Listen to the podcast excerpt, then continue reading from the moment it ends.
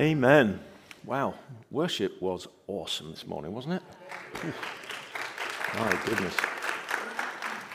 And there's a, there's a kind of growing connection that's occurring between Tuesday nights and Sunday mornings. Tuesday nights is um, what traditionally you would call a prayer service. We're here from 6:30 to 8. I then go on and uh, lead huddles for the house church leaders, uh, usually online. Some are here. But between 6.30 and 8, people feel free to come in and out. And um, we're borrowing the, the, the phrase flow prayer from our friends in Uganda because we have a kind of continuous background of worship. And in the interspersing moments as we're singing and praising, people are leading us in intercession. And um, there's a real sense of God's presence there's amazing things happening in people's hearts. And um, there's a real connection that's developing in the strength and depth of our, of our worship and our connection with the Lord between Tuesdays and Sundays. So I commend it to you. Um, it's not something you have to come to every week, it's not something that you have to come to for the entirety of the time. You just come in and out.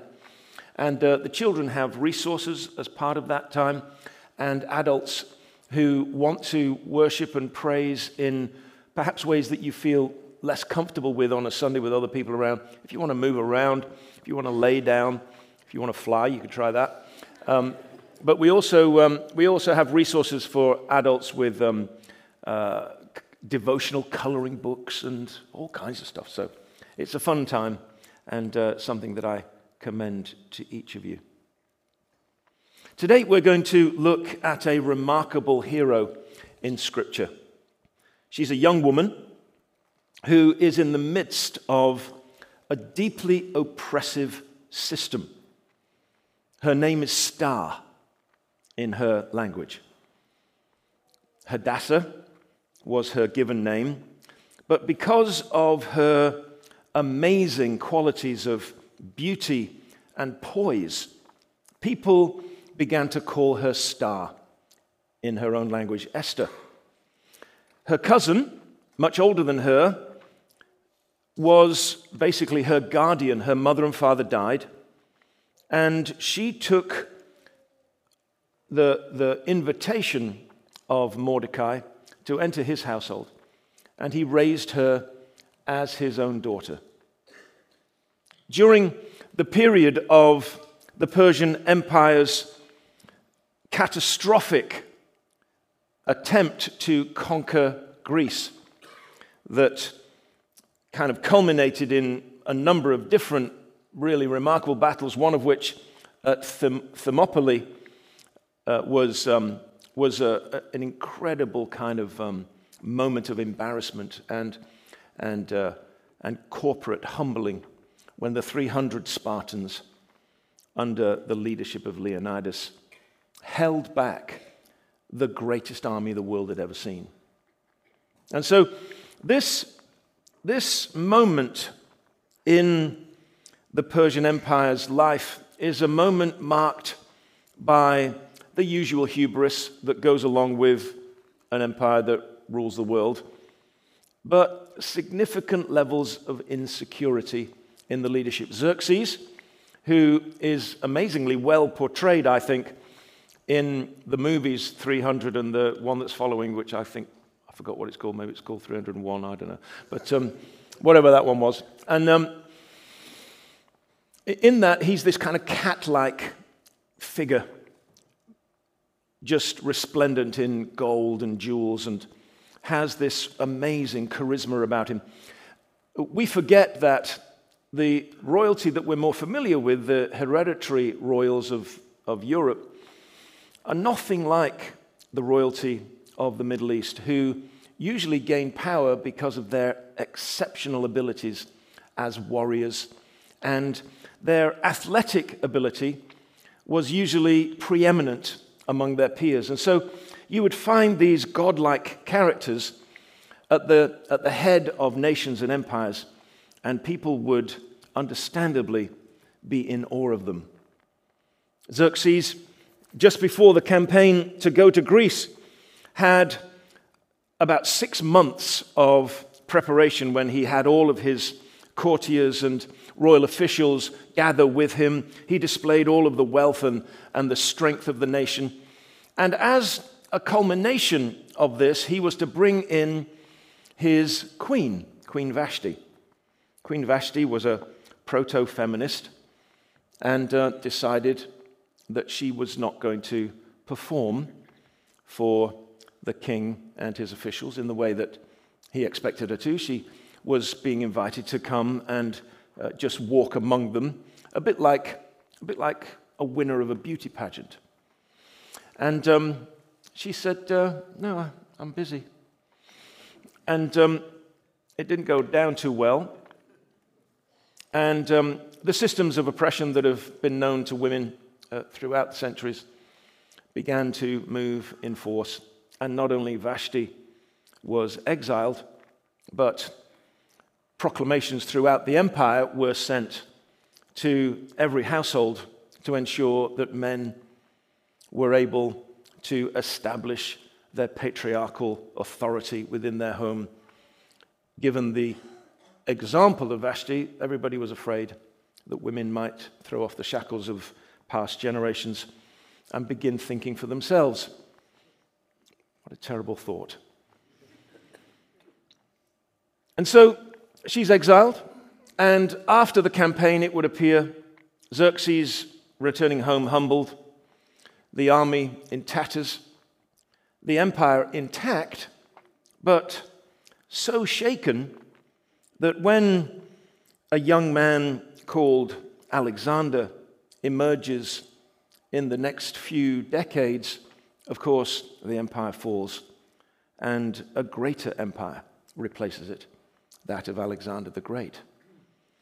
So, this is a, this is a moment in a nation's history where the systems of oppression that work against people of different colors and ethnic backgrounds, against people who, for their disposition or their gender, are placed on the margins.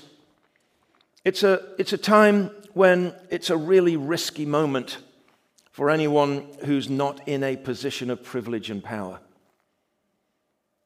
Esther is so beautiful that she's called to be part of a process, a competition a little bit like American Idol or the beauty contest that we see today. She's identified and taken to the king's palace, given six months of beauty treatments, and then, along with the other girls from the empire, is presented to the king as a potential candidate to replace Vashti. And Esther wins. Mordecai is deeply struggling with the whole process. And we'll look at what it is that he does to deal with this. And we'll see what it is that God does in the heart of this amazing heroine as God uses her, even in her youthful years, to turn a nation and change the world. One of the counselors of the king, a man called Haman, who hated the Jews, because of ancient historical grievances, decided that this moment of insecurity and this moment in the life of the emperor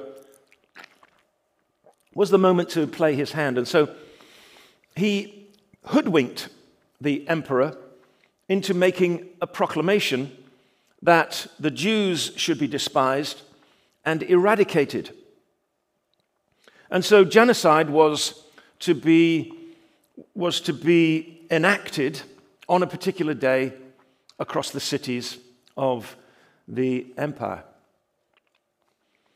Esther, protected, insulated, is unaware of what's going on. Mordecai sends news to her.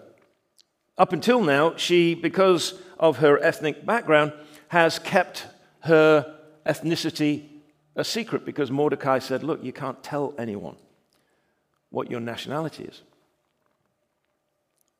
And he comes to the palace, and through an intermediary, he's not, of course, allowed ever to go into the palace compound, and certainly not into the compound of the women within the palace. He sends the message that the day has been set for her, her household, and all of her people to be destroyed.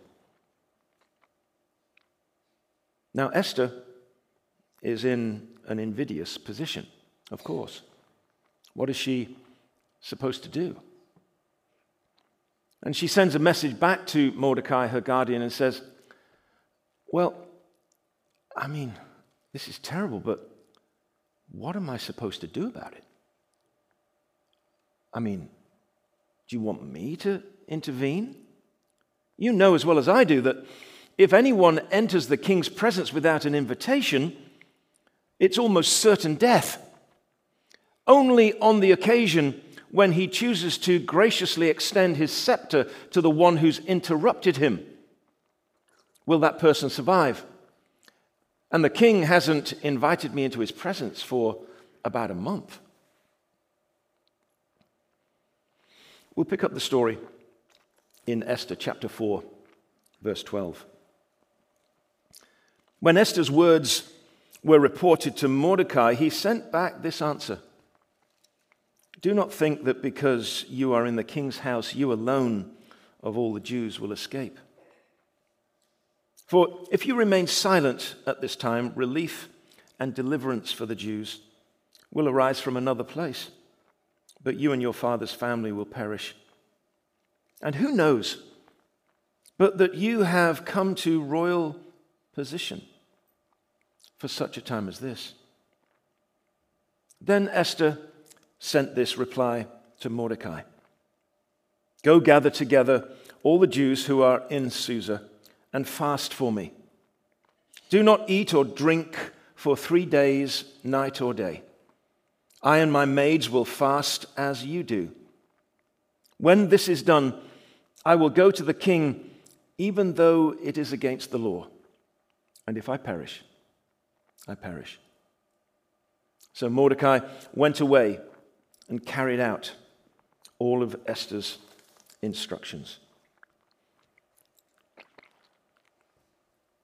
Now, like every great story, there has to be a moment of jeopardy. I'm assuming you're beginning to feel the jeopardy. What's going to happen next?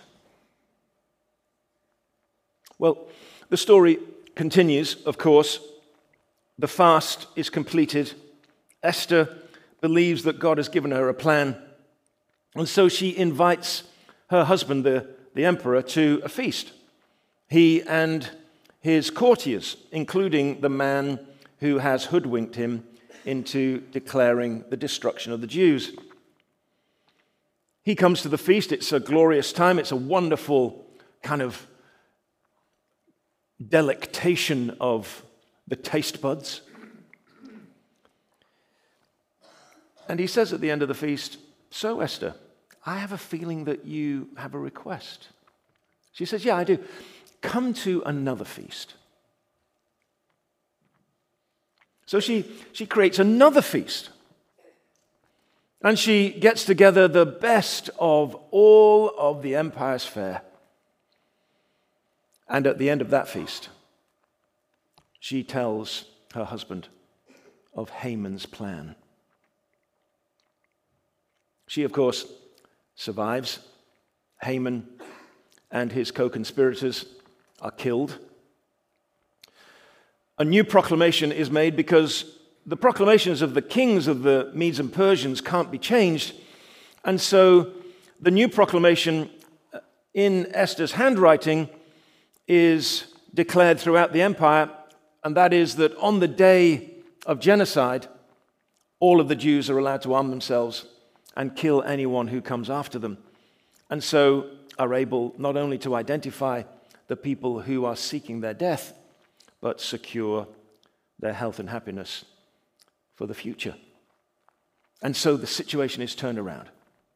God brings an amazing deliverance through the wisdom that he gives to this young woman in this position of privilege and power, and yet a position of conflict and oppression. Uh, and oppression.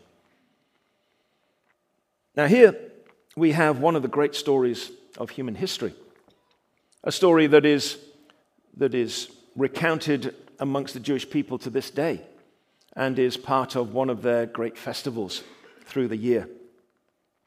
Interestingly, at the end of the book, it's Mordecai that gets the final word. He's the one who's remembered and celebrated, who's invited to be the principal counselor of the king, and who, as it were, is identified as the key component in the turning of the tide. Marduka appears to be a character from the written history of the Persian Empire, recorded in cuneiform on a tablet that is now housed in the Berlin Museum, appears to be the identity of the person known in Scripture as Mordecai.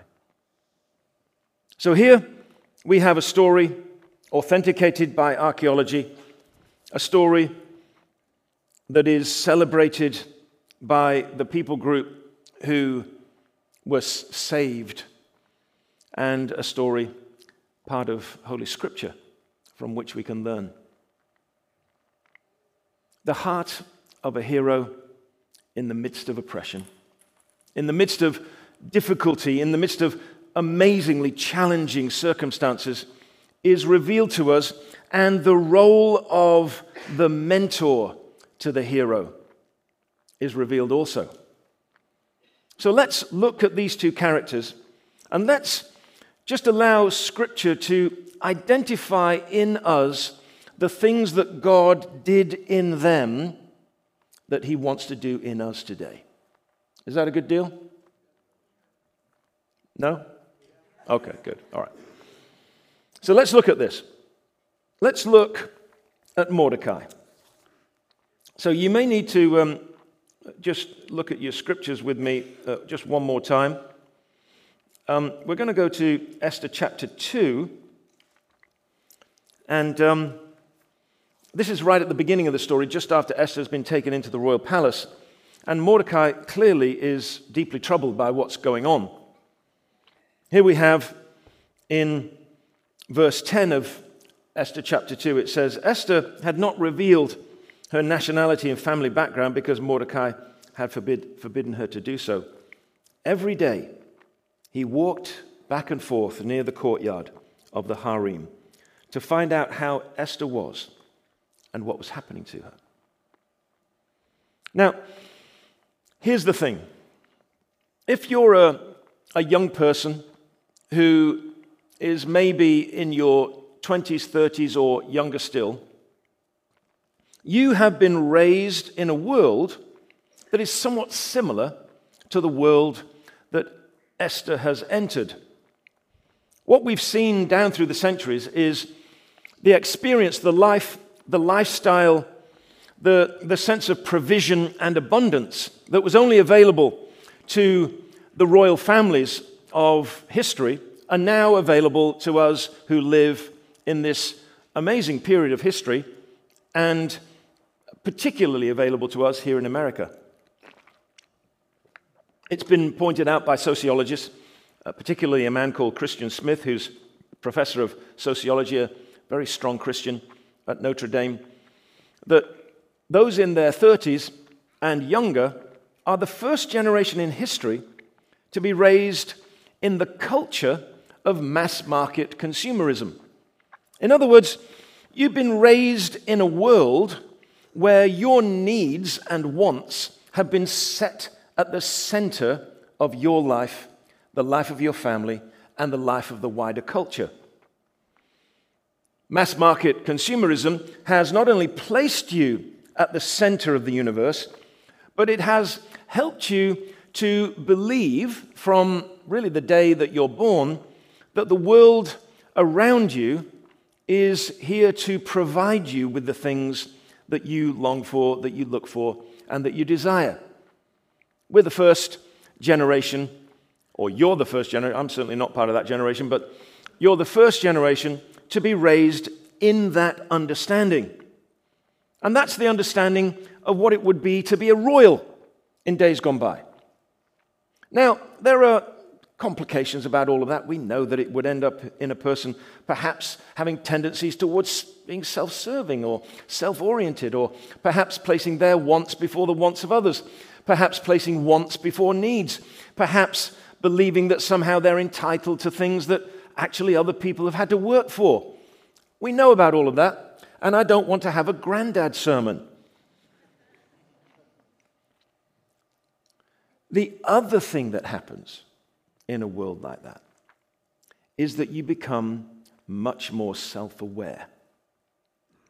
You become much more self conscious because you've been placed in a position to become aware of what it is that you're looking for and that you're longing for. And so when the news comes to Esther that the Jews are to be destroyed, her first response is a response of honesty and transparency and a, sense of self that is not just a kind of a, a whinging self preservation, but a, a genuine kind of befuddlement, saying, Well, I realize that I'm in this position, but what can I do? Now, that that open honesty, that self awareness, is something that I think is enormously important. If all of us, especially young people, are to grow with the heart of a hero. Because there has to be a fundamental honesty about the engagement with the world that we're called, we're called to have.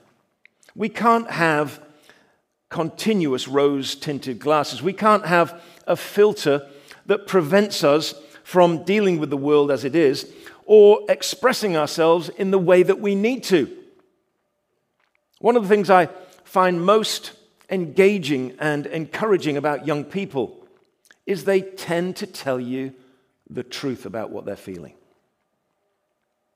That's what Esther does, and it's crucial. Because if she doesn't say the truth about what she's feeling, then the person who's tasked to mentor her can't help her. So listen carefully. If you have needs, express them. Not to everybody, probably not on Instagram, but to the people around you who love you to the people around you who, who look to care for you. Express your needs. I was raised to not express my needs. I was raised, you know, military family, potty trained at gunpoint, all, all of that. And that kind of anal retentiveness, which is common to my generation, is just part of the package. Well, I'm so glad that the next generations have set that on one side because now we can engage with some reality. If Esther had come back and said, Oh, marvelous, well, I'm sure God will solve it, then Mordecai wouldn't have been able to help her in the way that he did. And what was the first thing that helped Esther? So here's the thing for those of you who are mentors to young people, those of you who perhaps are just a couple of years older than the people that you're mentoring, those of you who are parents, those of you who are grandparents. What's the key that makes it possible for the mentor to speak into the life of the mentee? It's not wisdom. It's not good looks. It's not resources, it's presence. It's presence. Here's the thing Esther knew Mordecai was there. If you want to help someone through their valley, don't tell them from a distance that you're praying for them. Don't tell them that somehow everything will get better one day because you've seen that process yourself. You don't have to say anything. You don't have to be anything, you have to be present. Esther is in this incredibly confusing world. She's won this competition. She's now the preeminent woman of a, of a, of a universe that she's never imagined that she'd be part of. And Mordecai, every day, is pacing outside the walls of the palace, and she knows it. And he's found ways to send messages in and receive messages back. He's present. Here's the thing if you're raising anyone, whether it be your child or your disciple, the predictable pattern of your presence changes everything. The predictable pattern of your presence changes everything. Now, if you look at the, at the freshly examined data of the behavioral scientists and those who are concerned with child development, and I've checked this with senior pediatricians, what they'll tell you is this. Perhaps the most important thing that a parent can provide is a predictable pattern. Because children who live and grow in a world of predictability grow into people who trust the ones who are caring for them and trust the environment that they create. And that trust leads to personal security, and that security gains a position of significance so that the person can feel that they're valued, not because of the extent of what it is that's offered, but the predictability of what it is that's offered. It is Mordecai's boring predictability that gives Esther the security that enables her to change the world. Isn't that interesting? Esther has grown with her feet firmly secure in the knowledge that the one who's caring for her is available and present. So there's a huge thing. But what happens when the challenge arrives? What happens when the crisis occurs? We've got the predictability established, but then we're in the immediate moment of the chaos that is changing the predictability and, and is threatening to ruin everything. What do we do? Well, Mordecai, again, is an amazing example. He's an amazing example. What Mordecai does is to maintain his presence and to offer Esther oodles of time. This is very interesting.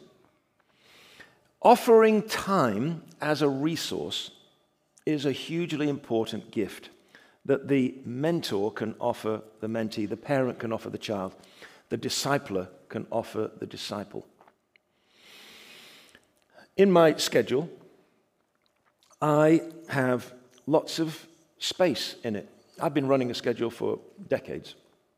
When I first started running a schedule, I used to have flex time built into my schedule that was actually created in the knowledge that the people that I was leading and investing in would get to their valley, and I wouldn't know when they were going to get there, but I could predict that they definitely would.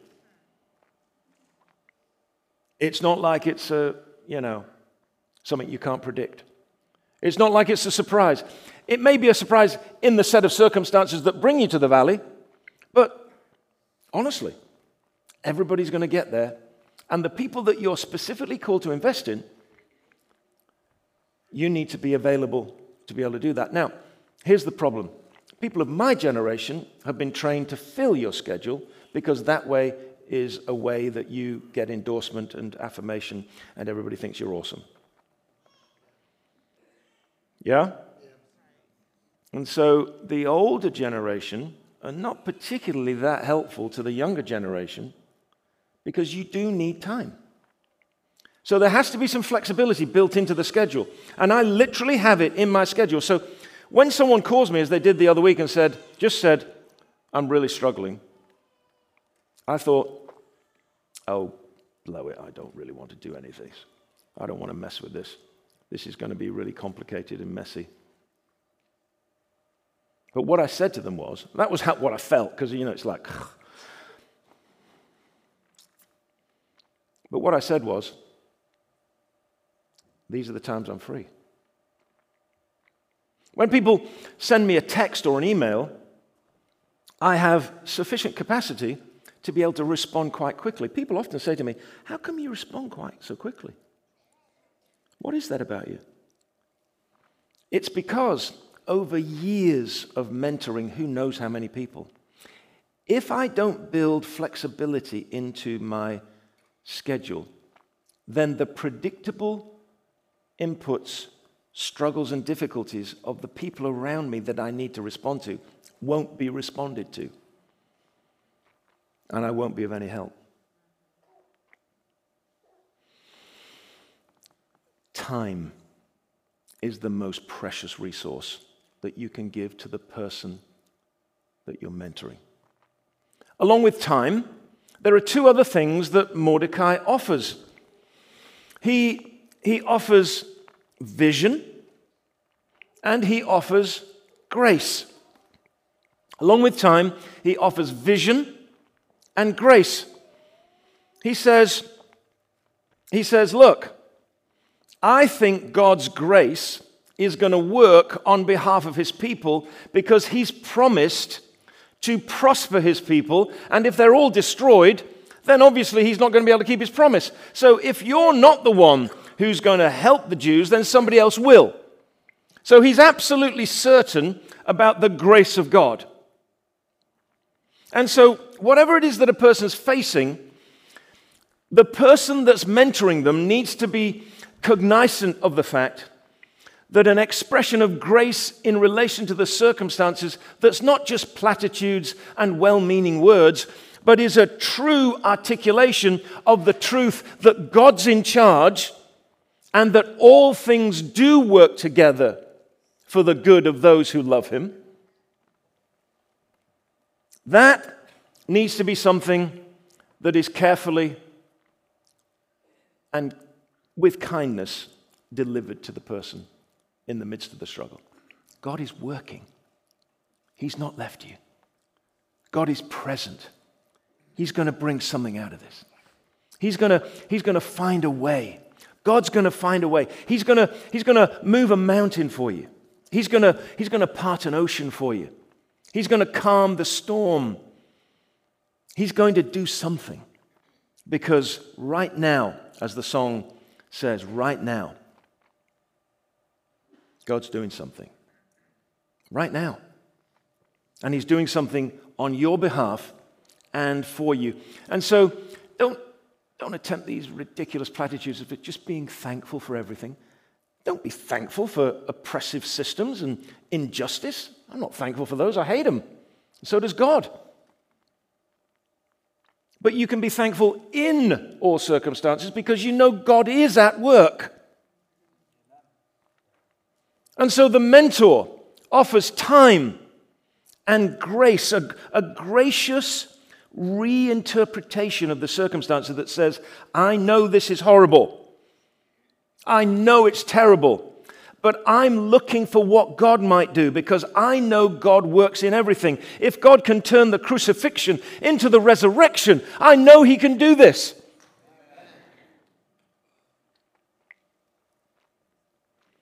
And then finally, he offers vision.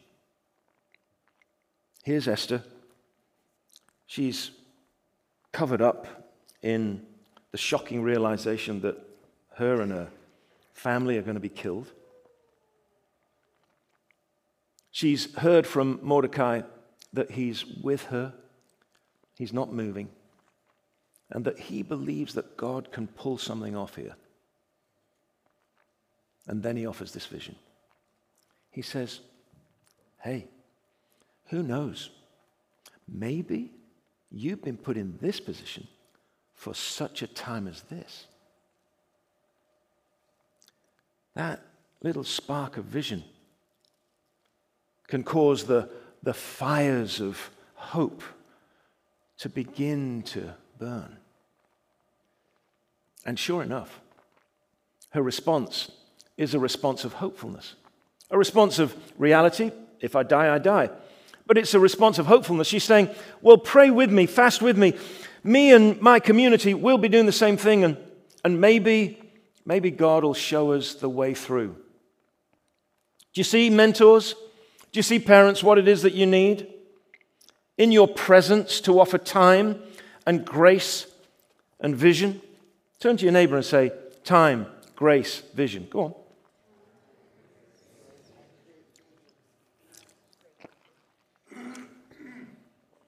But what about the hero? What about those young people here today, listening online? I was privileged to be part of the wedding celebration of some young people who've been touched by God as they've engaged the work of Apex over these last couple of years. It was a great celebration, and it was wonderful to see how God had worked not only in the lives of those who got married, but in the lives of the whole community of young people. It was amazing. What struck me then, as I was thinking and kind of noodling on today's message, was how much this new generation is being shaped by God in their circumstances, a kind of Esther set of circumstances. They're being shaped to be the heroes to take on the challenges that all of us will face. And what is it that we see from Esther that all of us can learn to embrace as God builds in us the heart of a hero? First of all, that word I said at the beginning, being self aware, recognizing where you need some help, recognizing where you need some support, recognizing where you're frail, where you're weak, where you're struggling. That basic honesty is something that I think is foundational to God shaping the heart of a hero. Being open to help. Again, I've been raised in a generation where self determination and a kind of stick to itiveness meant that you did it by yourself. And that radical individualism, I think, is being broken up in the emerging generations. And so, being, being honest about your needs and then being open for help, that's really, really good. Because, yes, you're called to be a hero, but you're not called to be a hero alone. You're called to be a hero in the midst of a community of heroes. And so, being open, being open to the help of others is enormously helpful. Because you see, you're going to need your squad. You're going to need your group. You're going to need your team. I love Taylor Swift. I love her. I think she's awesome.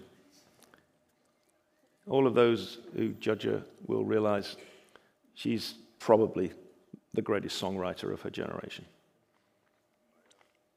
And she has this amazing world that she lives in, and she's trying to kind of navigate her way through it.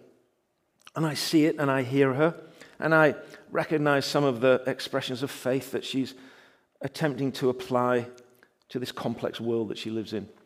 But the thing that I most appreciate her, about her is that she always operates in community.